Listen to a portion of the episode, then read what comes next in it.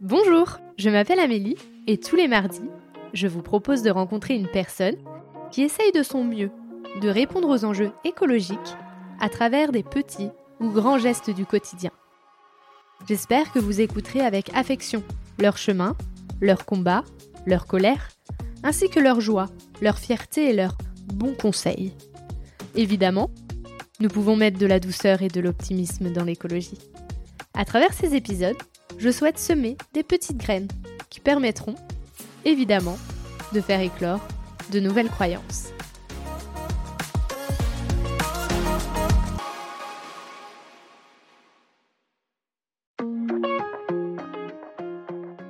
déménager en fait dans un éco-hameau. Donc, ce serait de développer un habitat participatif en fait euh, avec euh, alors certains des proches, mais pas que, et de travailler sur une logique de mutualisation des ressources et de, ce, partage et d'expérimenter en fait finalement encore plus bah, ce qu'on dit qu'il faut faire, c'est-à-dire euh, bah, il y a toute cette prise en compte à la fois théorique sur les sujets d'écologie, c'est-à-dire faire mieux, consommer moins, etc. Mais il y a toute la partie philosophique ou collective, en fait, la dynamique collective qui va avec.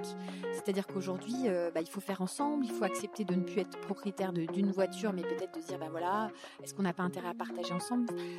Donc finalement, de décider ensemble.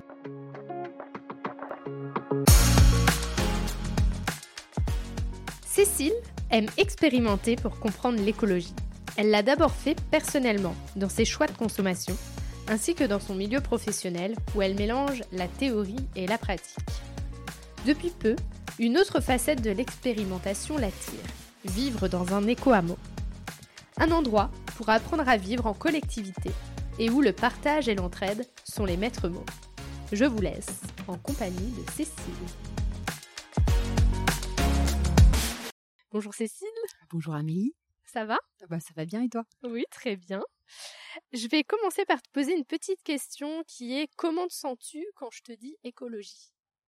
Enchantée, enfin un côté euh, rêveur, quoi, que ça révèle en moi forcément, et un côté anxieux. Voilà. Rêveur pourquoi?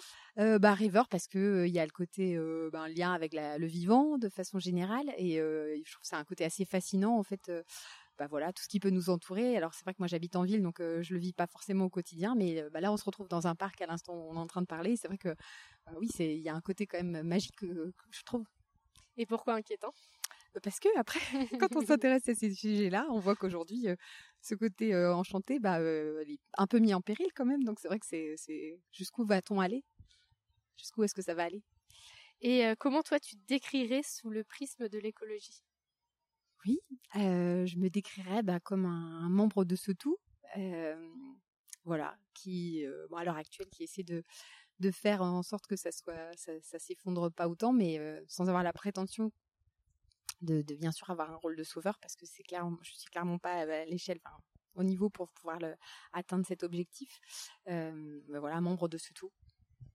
Et est-ce que toi, ça a toujours été ou tu as eu un déclic par rapport à cette écologie qui s'effondre? Euh, Alors en fait, il y a des petites graines qui se sont semées euh, finalement sans forcément que j'en prenne conscience. Rétrospectivement, en fait, euh, bah en fait depuis que je suis toute petite, je faisais beaucoup de bateaux. On faisait beaucoup de voiliers en fait, et on partait quasiment un mois chaque été faire du bateau. Et en fait, sans m'en rendre compte, bah, il y a eu tout ce rapport en fait à la nature et à la déconnexion en fait que j'expérimentais mais même en, plus dans d'autres cadres parce que je partais aussi en vacances dans des endroits assez naturels où il n'y avait pas de, bah, on n'avait pas internet hein, de toute façon, il n'y avait pas de téléphone portable, donc euh, la déconnexion on la vivait vraiment. C'était même beaucoup, même très déconnecté, euh, parfois trop. Mais, euh, mais donc voilà, donc le bateau, les environnements liés avec la nature, le bateau, ça m'a beaucoup marqué aussi par rapport à cette question de la ressource. Et je l'ai pas vécu comme une contrainte à l'époque, mais finalement il y avait ce travail d'économie de la ressource parce que bah, quand on part pour quelques jours, bah, on n'a pas forcément la quantité d'eau souhaitée. Enfin, on consomme pas comme à la maison, on mange pas comme à la maison, il n'y a pas le même confort. Et c'est vrai qu'au final, j'appréciais retrouver mon confort quand je rentrais chez moi, mais j'avais aussi conscience que je pouvais être extrêmement heureuse dans un milieu en fait, qui était pour le coup beaucoup moins confortable que, celui que j'avais au, quotidien. Ok. Et à la suite de ça? Et à la suite de ça, bah voilà. Après, bon, j'ai eu une, vers la vingtaine, j'ai vécu comme pas mal de jeunes, j'ai fait la fête, etc.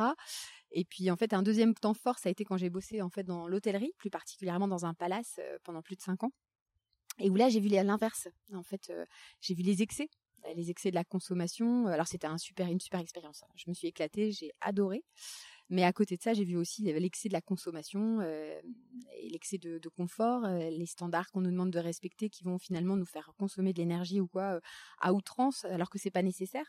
Et, là, ça a été un premier choc où je me suis dit, mais en fait, est-ce qu'on a vraiment besoin d'aller jusque là Puis on commençait, à, enfin moi, j'ai commencé à entendre parler de ces sujets de d'écologie, problèmes environnementaux. Et voilà. Et puis un troisième, ça a été ben, ma thèse, mon doctorat que j'ai fait sur ces sujets et où là j'ai commencé à vraiment prendre conscience de l'approche systémique, des liens entre les enjeux environnementaux, les enjeux sociaux, que c'est pas si simple de vouloir finalement tout faire changer parce qu'il y a le côté social aussi, il faut qu'on accepte, il faut que les gens acceptent de perdre un peu de leur confort. Et, et puis voilà, puis ensuite la rencontre d'un ami qui lui était encore plus engagé encore sur ces sujets dans son quotidien et qui m'a dit mais en fait toutes les théories de un jour ça risque d'être problématique en fait bah on y est déjà c'est déjà problématique. Et là, j'ai fait, ah ouais, c'est vrai. Et, euh, là, là, ça m'a encore plus fait accélérer, en tout cas, sur ma prise de conscience et sur ma volonté de m'engager au quotidien. Et cette prise de conscience, euh, elle a été dure au départ ou tu as tout de suite retrouvé un, trouvé un rebond et euh, une manière de, de, rentrer en action? Bah, La première réaction, c'est que je me suis mise à pleurer, très honnêtement, comme, comme beaucoup. Mmh. Et, puis, et puis la volonté du coup de comprendre mieux, de, de, de faire un état du, de la situation actuelle se dire mais jusqu'où on, en est? Parce qu'on en parle beaucoup qu'un jour ça va être problématique mais finalement qu'est-ce qu'il en est aujourd'hui? Et, euh, et, en fait après très vite un rebond et c'était une période où justement je cherchais à changer de boulot. Et ça a eu un ça a joué un grand rôle en fait dans le choix aussi de, du poste que j'ai pris à, l'issue de tout ça et euh, aujourd'hui, maintenant, tu travailles dans à l'école du bois, c'est ça? Euh, À l'ESB, ouais, l'école supérieure du bois et des matériaux biosourcés, qui est mmh. basée à Nantes. Et j'ai choisi spécifiquement en fait ce poste euh, parce que bah, ça me permettait à la fois de continuer à enseigner sur ces sujets de, de soutenabilité.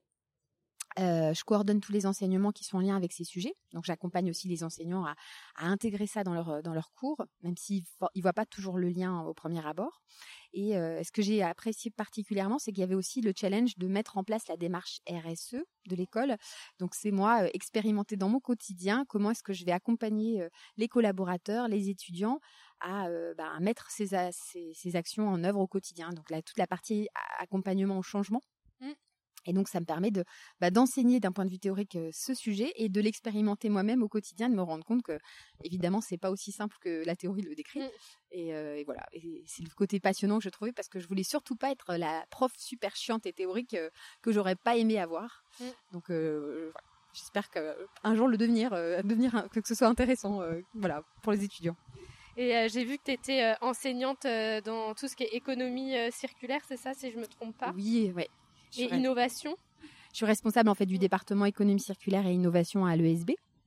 Alors l'économie circulaire, c'était pas forcément mon sujet euh, de prédilection parce que ma thèse traitait pas de ça. Moi, c'était plutôt une thèse sur le processus d'intégration de la RSE, comment la, RSE va s'intégrer de façon globale euh, dans une organisation. Euh, donc ça englobe la thématique de l'économie circulaire, mais c'est pas mon sujet de, prédilection.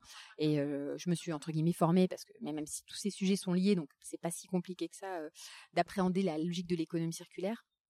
Donc je me suis formée sur le tas. Et, donc voilà, et dans ce cadre-là, oui, bah, aujourd'hui, je coordonne les enseignements sur ce sujet-là en plus particulier.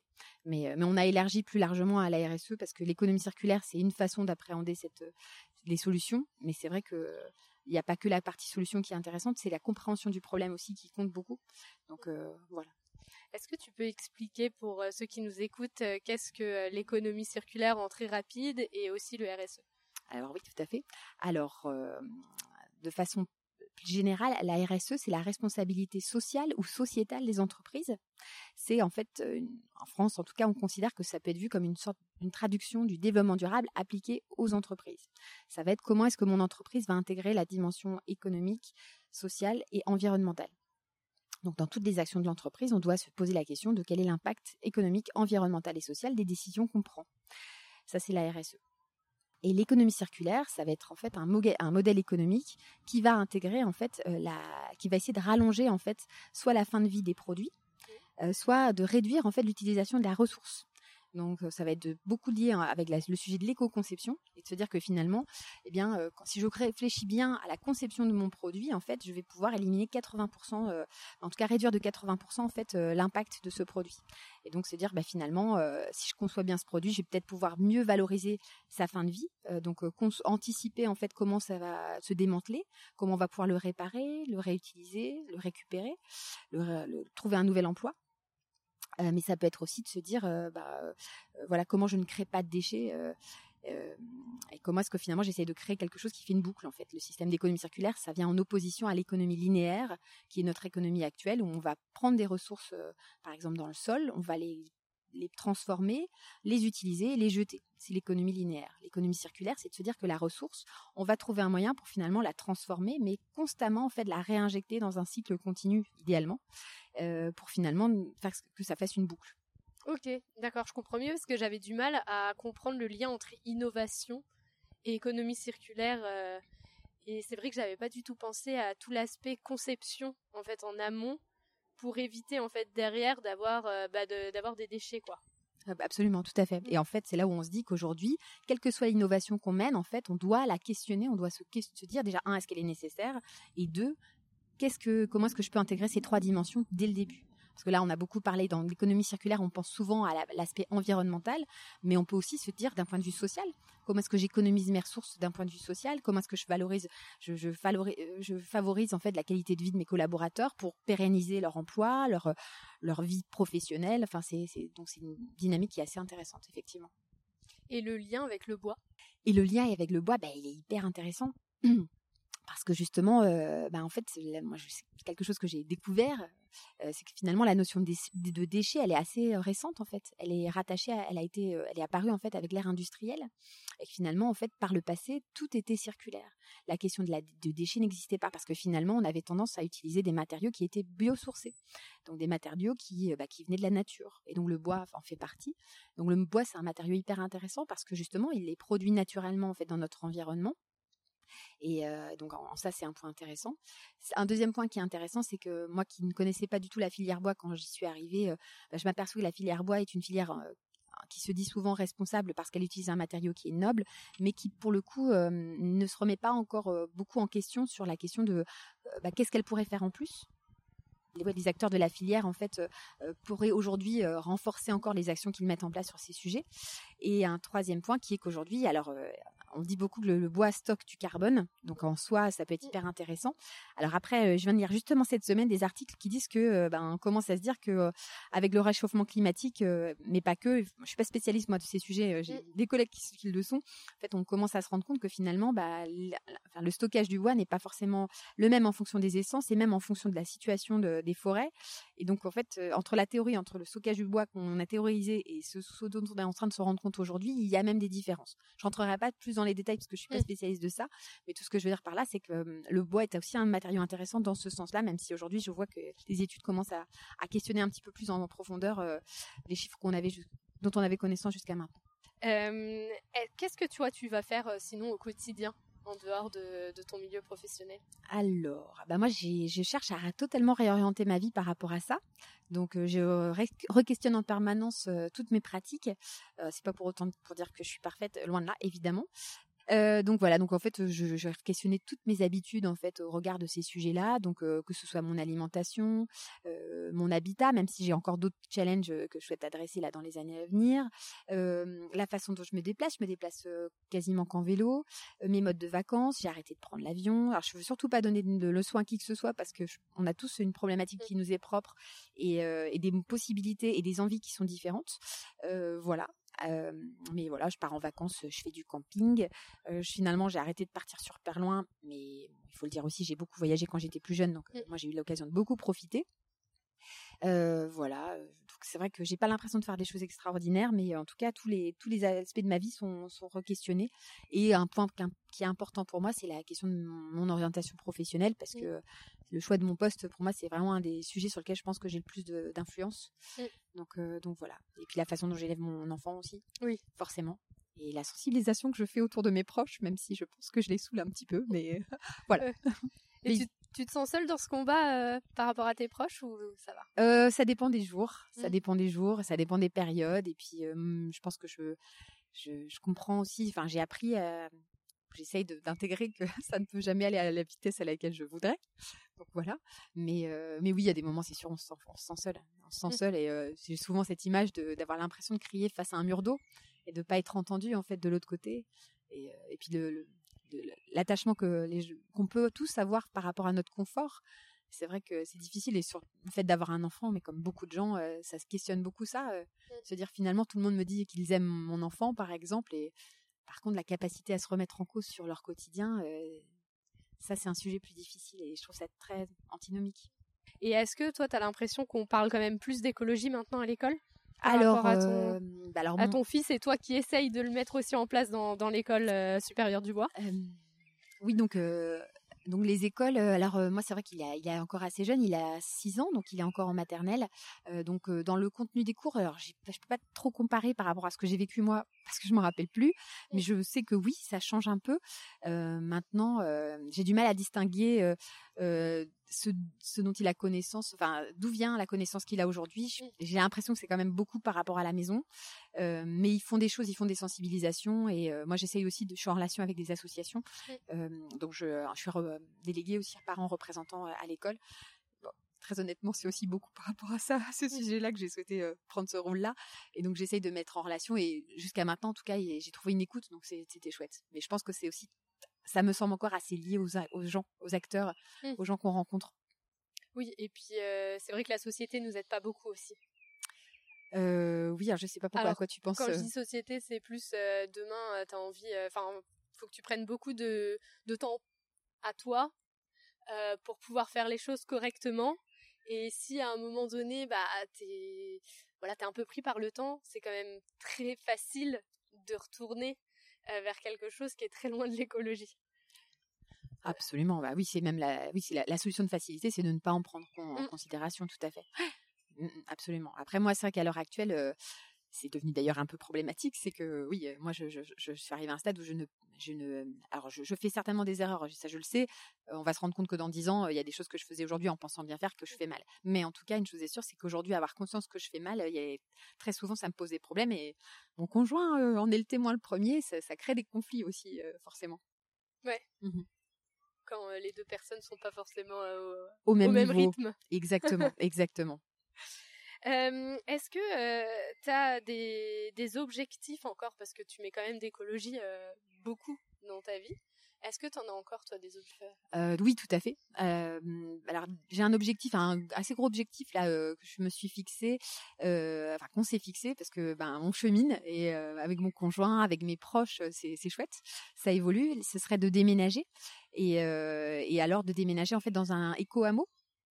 Donc, ce serait de développer un habitat participatif en fait euh, avec euh, alors certains des proches, mais pas que, et de travailler sur une logique de mutualisation de, des ressources et de, ce, partage et de d'expérimenter en fait finalement encore plus bah, ce qu'on dit qu'il faut faire, c'est-à-dire euh, ben il y a toute cette prise en compte à la fois théorique ou sur les sujets d'écologie, c'est-à-dire faire mieux, consommer moins, etc. Mais il y a toute la partie philosophique ou collective en fait, la dynamique collective qui va avec. C'est-à-dire qu'aujourd'hui, euh, bah, il faut faire ensemble, il faut accepter de ne plus être propriétaire d'une voiture, mais peut-être de dire, bah voilà, est-ce qu'on n'a pas intérêt à partager ensemble?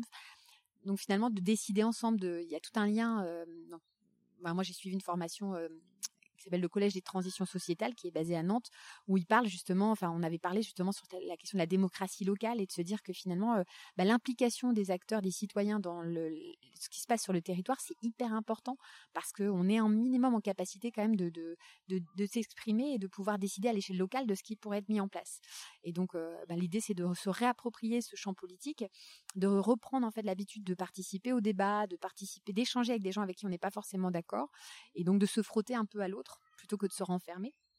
Et donc, bah, cette logique de déco hameau, ça va aussi dans ce, dans cette logique-là. C'est pas du tout de s'isoler, mais c'est par contre de créer un petit, un, déjà un petit, un petit collectif en fait au sein même d'une, d'une localité, d'une ville, euh, pour essayer aussi de, bah, de définir ensemble et d'apprendre à décider ensemble de ce qu'on veut faire. Et ça se trouve facilement sur Nantes? Ah ben en fait, alors je suis pas spécialiste du sujet, mmh mais il y en a beaucoup en fait à l'échelle de la France. Il y a un site, par exemple, c'est les Oasis. Ça avait été créé par Pierre Rabhi, en fait, une association créée par Pierre Rabhi et alors, qui recense en fait tous les tous les oasis en fait qui existent aujourd'hui à l'échelle de la France. Et je connais maintenant des gens. Il y a à Nantes, il y a plusieurs. Euh, on a été gentiment accueillis par ceux qui ont créé un collectif il y a plus de dix ans à Nord-sur-Erdre. Euh, il y en a eu à la montagne également qu'on est allé visiter. Et euh, c'est vrai que entre l'image qu'on s'en fait et une fois qu'on va voir, en fait, c'est hyper intéressant. moi, j'ai amené des gens qui n'étaient pas forcément qui étaient intéressés, mais qui n'étaient pas forcément hyper fans de l'idée dans ma famille. Et en fait, bah, tout le monde est prêt à déménager. Donc, à ah voir. Ouais, ouais, c'est assez, c'est assez rigolo. Et finalement, entre l'image, l'angoisse, les peurs qu'on peut avoir du partage et finalement, euh, a priori, de ce qui se passe une fois qu'on le fait, en fait, euh, enfin, finalement, on a beaucoup de peurs et en fait, mmh. euh, elles sont pas forcément toujours fondées et on, apprend à les désamorcer en fait à travers ça. À voir, mais ce sera ma prochaine étape a priori. Ok, mais c'est super chouette. Je savais pas qu'il y avait autant de, de hameaux et notamment près des villes comme ça. C'est bon à savoir. Ouais, bah c'est super. Euh, moi, je trouve ça hyper excitant et ça donne encore un, champ des possibles. Parce que moi, c'est ça, c'est le côté euh, expérimentation de se dire, mais finalement, j'ai encore tout un livre à, découvrir. Quand même, donc c'est là où c'est intéressant, c'est que hum, quand tu me demandais euh, qu'est-ce que tu mets en place au quotidien, j'ai toujours l'impression que oh, je me dis, oh, ça y est, là, je vais bientôt arriver à la fin. Non. Et en fait, une fois qu'on a fait ce qu'on a vu, bah, il y en a d'autres qui ressortent et toujours d'autres qui ressortent et on se dit mais on peut toujours creuser un peu plus. Alors je ne sais pas jusqu'où, mais euh, mais en tout cas ouais, là c'est un gros projet, un gros projet de vie qui impliquerait ma famille, euh, mes proches et puis en plus on a envie d'ouvrir à d'autres personnes donc c'est vrai que c'est c'est un changement de vie. Et as-tu toi bah, des conseils ou des bonnes pratiques pour les personnes qui nous écoutent? Alors de façon humble, j'aurais tendance à dire pas beaucoup, mais quand même un petit peu peut-être, euh, moi ce que je recommanderais, parce qu'on entend beaucoup de choses aujourd'hui, donc euh, sur la partie fond théorique, etc., j'aurais pas forcément de ressources à recommander. Moi, ce serait plus le côté culture générale, euh, enfin, cette culture justement, ce rapport à l'autre, se dire que finalement, on a, on décrit beaucoup tout ce qui va, ce qui pourrait se passer ou ce qui va peut-être se passer comme étant assez angoissant, et je suis totalement. Euh, moi déjà, je fais un travail sur moi pour essayer de vivre ça correctement au quotidien. Donc, euh, je fais une psychanalyse, euh, je fais du yoga, donc je travaille sur le corps, sur la tête, pour essayer déjà de prendre de la distance autant que possible. Et là, je viens de faire une formation à la fresque de la diversité la semaine dernière. on nous a beaucoup fait parler de, on a beaucoup parlé de bah, l'intelligence émotionnelle, de l'empathie, et finalement cette capacité à se mettre à la place de l'autre, à essayer de d'entrer en contact avec les émotions de l'autre. Et, et moi, c'est finalement c'est peut-être là-dessus que je j'inviterais les gens à aller, c'est de se dire finalement quand on émet de l'empathie, entre guillemets, quand on a de l'empathie envers quelqu'un, on, suscite plus facilement l'empathie de l'autre et de se dire que finalement les sujets en soi, ils sont principalement humains aujourd'hui. C'est que c'est que notre volonté à changer. Euh, enfin, il n'y a que notre envie en fait qui, manque pour que les choses puissent vraiment évoluer. Alors une envie individuelle et collective. Hein, j'en suis consciente. Euh, c'est pas euh, c'est pas juste en un claquement de doigts que ça va se faire, mais de se dire que finalement travailler sur l'empathie, voilà, le lien à l'autre, en fait, peut être certainement une voie à explorer pour nous aider à surpasser tout ça et à mieux vivre avec moins de ressources ou faire plus attention à comment on, comment on consomme et voilà, comment on vit de façon générale. Et surtout, l'empathie peut aussi entraîner de l'empathie pour la nature et pour la planète. Absolument, tout à fait. À déconstruire cette histoire, enfin ces images qu'on peut avoir, comme quoi bah, les animaux n'ont pas d'émotion ou alors n'ont pas de, enfin en tout cas se dire que finalement, alors je suis pas du tout spécialiste de ces sujets, mais se dire que finalement le rapport au vivant, enfin c'est pas, oui arrêter de considérer que le, la nature c'est l'autre, c'est un objet, enfin voilà, c'est créer du lien quoi, faire partie de ce tout. Mmh. Tu parles beaucoup d'apprentissage dans pas mal de, de choses. Est-ce que toi, tu as eu ce besoin d'apprendre pour te sentir légitime? Alors, je ne sais pas si c'était un besoin d'apprendre pour me sentir légitime, mais en tout cas, c'est, j'adore apprendre. Et je pense que je suis pas devenue prof pour rien, parce que je continue à apprendre tous les jours. Donc, je pense que c'est plutôt comment fonctionne mon cerveau à moi. donc après, forcément, ça m'a aidé parce que le fait, par exemple, d'avoir une thèse, ça m'a aidé à me sentir légitime et en fait à voir que pour certaines personnes, c'était important. maintenant, à l'heure actuelle, en tout cas, je, je, souhaite plus aller. Alors, je continue quand même à apprendre parce que ça me plaît de lire et de, m'instruire, mais il y a toute la partie expérimentation qui m'intéresse aussi de plus en plus. parce que les mots c'est sympa, mais on parle beaucoup et donc il faut expérimenter. Et donc moi c'est plus aussi la partie faire aujourd'hui qui m'intéresse plus. Mais effectivement la partie savoir ça aide aussi. Puis moi c'est comme ça que je fonctionne. Mmh. Et si on revient au hameau, parce que vu que tu dis expérimenter, est-ce que ça va jusqu'à bah, faire son propre jardin et le partager Enfin, jusqu'où va l'écosystème dans ce genre d'hameau? Alors, ce que j'ai, ce que j'ai compris, c'est un peu à la carte. C'est chacun, en fait, chaque collectif qui va définir en fait son, son projet. ça peut aller de, je pense que certains auront facilement en tête le côté un peu village où on partage tout, tout, tout et on n'a pas de bien commun, pas de bien individuel, pardon, et que, finalement, je sais pas, moi j'étais pas là à l'époque des mai 68, mais mmh. à ce qui paraît, c'était il y avait des endroits où ça pouvait être comme ça. nous, on est plutôt parti dans une approche où ce serait chacun aurait son chez soi avec une zone partagée par contre autour. et avec nous, là, on en est à se dire qu'on voudrait, on a vu des endroits où en fait il n'y avait pas de contrainte sur la participation du collectif, c'est-à-dire qu'en fonction de chacun, en fonction de nos vies, on ne peut pas demander aux uns et aux autres d'être toujours à 100% mmh. sur le projet collectif, mais plutôt de, ben voilà, d'ouvrir aussi au dialogue pour se dire qu'en fonction des étapes de notre vie, on va être plus ou moins disponible. il y a des projets, il peut y avoir un projet par exemple de potager partagé, ou alors il y en a vu où c'était chacun avait son espace et gérait son espace comme il le souhaitait. Ça peut être aussi d'avoir une, sorte de maison commune avec une, des chambres d'amis qu'on peut partager, des machines, des, qui cuisinent avec une salle commune pour favoriser les, les réunions de groupe ou les réunions de famille aussi si on a besoin individuellement jardin évidemment euh, partagé. Du coup, on peut se permettre d'avoir un espace qui est plus grand parce mmh. qu'on est plus nombreux. Euh, ça peut être les voitures, ça peut être de partager aussi les, le côté social, c'est-à-dire que finalement, bah, on va emmener les enfants à l'école. Bah, en fait, une personne le fait pour l'ensemble de, des personnes, l'ensemble des enfants. Euh, donc en fait, là, j'ai l'impression que la limite, c'est la créativité et l'envie des gens de faire ensemble. Ouais. Ok. Donc c'est un peu euh, ouais ce que tu disais, c'est qu'il faut une communication en fait et être transparent avec ce qui se passe dans, dans nos vies pour euh, pas que pour pas créer un peu euh, de malaise ou d'ambiguïté si à un moment il y en a qui ont l'impression de donner plus que d'autres. Euh, oui, voilà, exactement. En tout cas, c'est la, en fait, c'est le nerf de la guerre, mmh. vraisemblablement, sur ces projets-là. C'est, finalement, on peut avoir tendance, certaines personnes peuvent avoir tendance à, et nous, on était aussi un peu là-dessus au début, hein, chercher des compétences, se dire oui, il mmh. faut quelqu'un qui sache réparer.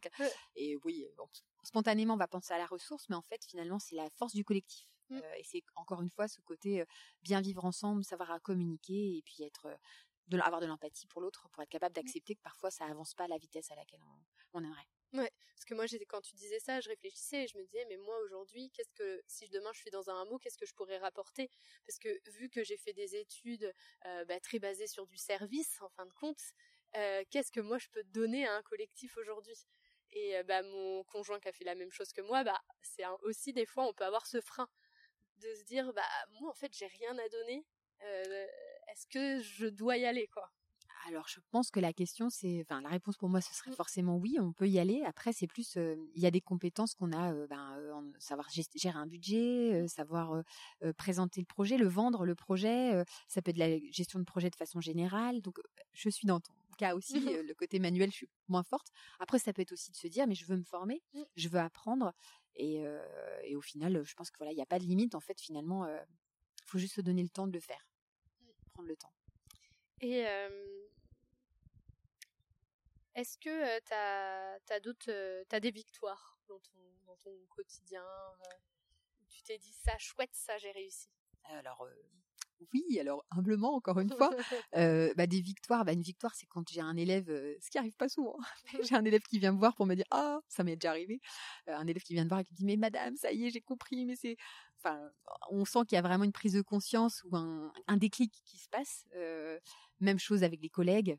c'est vrai que parfois j'ai des collègues qui me, parlent. C'est vrai que souvent on, vit le quotidien et on prend pas le temps de se d'échanger. Mais quand j'ai des personnes qui viennent me voir pour me dire bah oui que voilà j'avais je les avais aidés en fait dans leur cheminement ça me fait plaisir. Et, et mes proches quoi. Et puis oui bah c'est peut-être de voir que parfois ce que j'ai essayé d'amener en tout cas dans mon entourage très très très proche finalement est vécu comme un enfin que les gens se l'approprient. Et, et ça devient une habitude. Et même ils le mon pauvre, mon pauvre conjoint, euh, par moment, j'amène des sujets et puis je vois bien qu'il y a une résistance. Et puis avec le temps, au fil du temps, finalement, il y a une appropriation. Et en fait, à la fin, c'est le meilleur promoteur de tous les projets. Donc c'est vrai que moi, c'est une victoire pour moi parce que je me dis, on va réussir à, enfin, on, a des rêves partagés, c'est hyper important. Et, euh, et, en plus, on a le sentiment, enfin, déjà, on est heureux aujourd'hui et on, et on continue à vouloir avancer dans ce sens-là. Donc, euh, moi, ce serait ça ma plus belle victoire, je pense. Mmh. D'avoir réussi à amener les gens. Oui, tu as beaucoup d'amis quand même, euh, parce que j'en ai rencontré quelques-uns euh, dans le milieu de l'écologie. Est-ce que le fait d'avoir des gens de ton entourage qui soient qui peut-être connaissent plus mieux certains sujets et toi sûrement d'autres, ça permet aussi parfois de se sentir enfin compris? Et est-ce que ça apaise au quotidien parfois de se dire cette personne, si j'ai un coup dur lié à l'écologie, je vais pouvoir l'appeler? Ah bah oui, totalement, oui, oui, tout à fait. Alors, ça fait partie d'ailleurs des limites, hein, parce que et des avantages. Mais moi, je suis, à Nantes. J'ai l'impression qu'il y a quand même un terreau très très favorable sur ces sujets-là. donc moi, je côtoie énormément de gens qui sont intéressés par ces sujets et engagés. c'est un peu le problème, c'est que du coup, j'en fais mon quotidien et mmh. que on peut vite vivre reclus sur soi et ne plus côtoyer que des gens qui ont ces idées-là. Et ça, c'est vrai que là-dessus, c'est un, un, gros point. parce que je l'expérimente au quotidien. c'est difficile pour moi de, de, côtoyer tout le temps des gens qui n'ont pas forcément cette, cette sensibilité-là. parce que bah, c'est difficile, parce qu'on, il peut y avoir un côté assez désespérant par moment.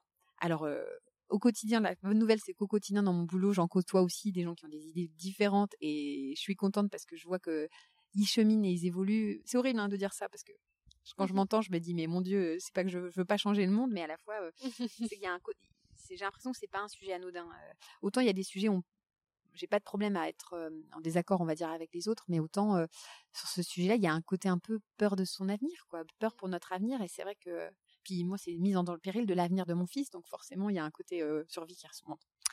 Maintenant, pour répondre plus exactement à ta question, oui, le fait d'être entouré, d'avoir un réseau de gens qui, sont engagés là-dessus, forcément, c'est un coup de boost et ça fait du bien, parce que c'est vrai que c'est pas c'est pas facile de rester zen et de pas déprimer, quoi. Mmh. Clairement. Et donc, pour finir, j'aurais une, une dernière question, même si tu as répondu un petit peu pendant tout le podcast, c'est qu'est-ce que l'écologie pour toi? Alors, si je me rappelle bien, bon, parce que pour moi, il y a la définition officielle, c'est quoi l'écologie, éco-élogie, écos, mais bah pour moi, alors c'est vrai que je parle pas beaucoup d'écologie en général dans mon quotidien, parce que c'est vrai qu'il y a, pour moi, c'était un sujet de ma thèse, c'était de se dire que finalement, il y a un lien très très fort en fait entre un lien très très fort entre les sujets environnementaux, les sujets sociaux et les sujets économiques.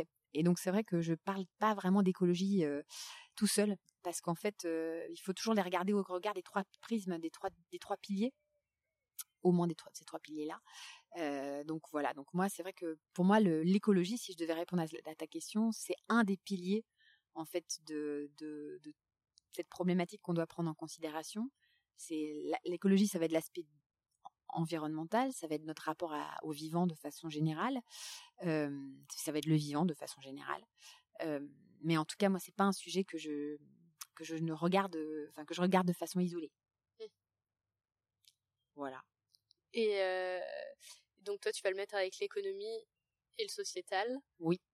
Et aujourd'hui, dans le discours qu'on peut entendre, on entend quand on parle d'écologie, est-ce que tu as quand même un peu la sensation qu'on oublie les deux, les deux autres ou ben alors c'est euh, pas facile parce que ben, d'un point de vue politique par exemple, on va se retrouver avec des partis qui se disent entre guillemets euh, euh, sociaux et puis d'autres qui sont plutôt écologiques. Mais en fait, c'est là où oui, il y a un problème pour moi, c'est qu'on a tendance à les aborder de façon de façon dissociée et puis même dans la société. Moi après, clairement, si j'avais pas fait ma thèse sur le sujet, enfin c'est clairement mon directeur de thèse de l'époque, André Sobzac, qui m'a dit de travailler sur ce sujet-là, sur l'articulation des enjeux sociaux et environnementaux. Et jusqu'à un certain point, au début, ça me paraissait flou.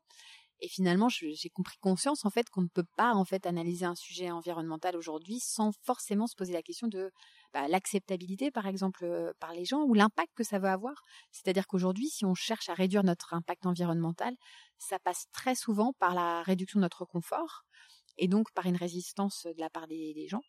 Et donc c'est vrai qu'il euh, y a un lien très très très fort entre ces sujets. Et, euh, et c'est vrai qu'aujourd'hui, on les aborde de façon dissociée alors qu'en fait, il y a un lien on questionne beaucoup aussi cette question de la justice sociale, de se dire qu'aujourd'hui, on demande à tout le monde de faire des efforts d'un point de vue environnemental, alors qu'en fait, on n'est pas du tout égaux et que finalement, on n'a pas tous les mêmes moyens. Si on cumule trois boulots et qu'on élève des enfants seuls, forcément qu'on n'a pas du tout le temps de se préoccuper de savoir euh, euh, qu'est-ce qui se passe au point de vue du vivant. Enfin, c'est pas forcément la priorité. Et donc, c'est vrai que finalement, pour moi, c'est intrinsèquement lié. Et on ne peut bien traiter la question de l'écologie que si on la traite aussi en prenant en considération l'aspect social parce qu'on ne va pas pouvoir parler aux gens de la même façon, on ne va pas pouvoir euh, considérer qu'ils peuvent agir de la même façon non plus. Merci d'avoir écouté cet épisode. J'espère qu'il vous a donné envie de participer à la transition écologique et vous a donné une nouvelle oreille attentive à ce qui nous entoure. Si le cœur vous en dit, je vous propose de me laisser un avis, de vous abonner et de me rejoindre sur Instagram, Facebook et LinkedIn. Vous pouvez m'envoyer un message à évidemment e.vie.de2ment.podcast.gmail.com. En attendant mardi prochain, je vous souhaite, évidemment, de jolis moments de vie en pleine nature.